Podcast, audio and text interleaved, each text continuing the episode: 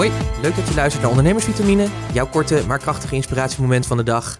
En de vitamine die je vandaag meekrijgt in de vorm van de inspiratievragen is: hoe duur ben jij?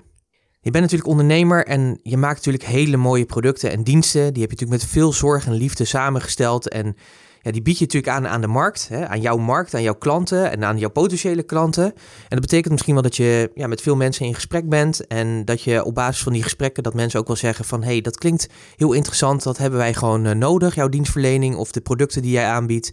Maak maar een offerte. Misschien ken je dat wel. En dan uh, ga je natuurlijk druk aan de slag om die offerte met veel zorg en liefde zeg maar, samen te stellen op basis van wat je hebt gehoord. En dat je zo goed mogelijk aansluit en dat mensen zich ook herkennen in die offerte. En dan heb je daar later contact over, over de offerte die je hebt opgestuurd. En dan geven ze aan, joh, we gaan het toch niet doen, want het is te duur.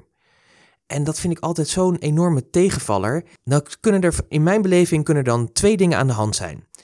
Te duur kan twee dingen betekenen. Het kan betekenen dat het inderdaad gewoon te kostbaar is. Hè? Want duur zou zo'n soort waardeoordeel zijn. Want jouw diensten en producten zijn natuurlijk gewoon supergoed. Dus dat, die zijn natuurlijk nooit te duur. En de tweede kan zijn, is dat het onvoldoende duidelijk in de offerte naar voren komt. Ja, wat, je, wat, wat de andere partij, de partij die jou inhuurt. of die jouw product of dienst wil afnemen. wat die nou precies krijgt. En waardoor het misschien te duur overkomt. In de eerste fase denk ik dat het belangrijk is om altijd te vragen. als je met die ander zit en je gaat een offerte maken. om te vragen: wat is je budget?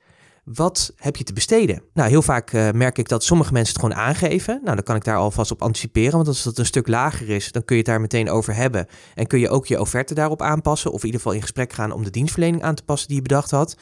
En de andere kan gewoon zijn dat ze zeggen, dat heb ik niet. En dan is het aan jou om in ieder geval alvast een indicatie af te geven. Want dan kun je ook te toetsen of dat raar is voor deze mensen. Of dat dat oké is. Want dan heb je daar in ieder geval al ieder geval niet de discussie meer over als ze bij je terugkomen van hey, het is te duur.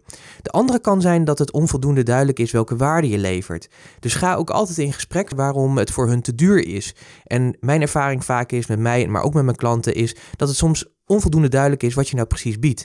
En als je dat nog kan verhelderen, dan kan het heel vaak zo zijn, zeg maar, dat iemand zegt: Oh, maar als dat en dat er ook bij in zit, of als we dat en dat resultaat gaan, gaan realiseren, ja, nee, dan gaan we het natuurlijk gewoon doen. Dus aan jou de vraag: hoe duur ben jij? Denk daar eens over na, neem dat eens mee, kou daar natuurlijk weer eens op. Het wordt een mooie dag, maak een wandelingetje en kom in actie. En dan spreek ik je graag morgen weer. Tot morgen. Ondernemersvitamine is een onderdeel van de podcast Business Talk So, powered by Purst. Purst werkt voor ondernemers. Meer informatie, purst.nl slash podcast.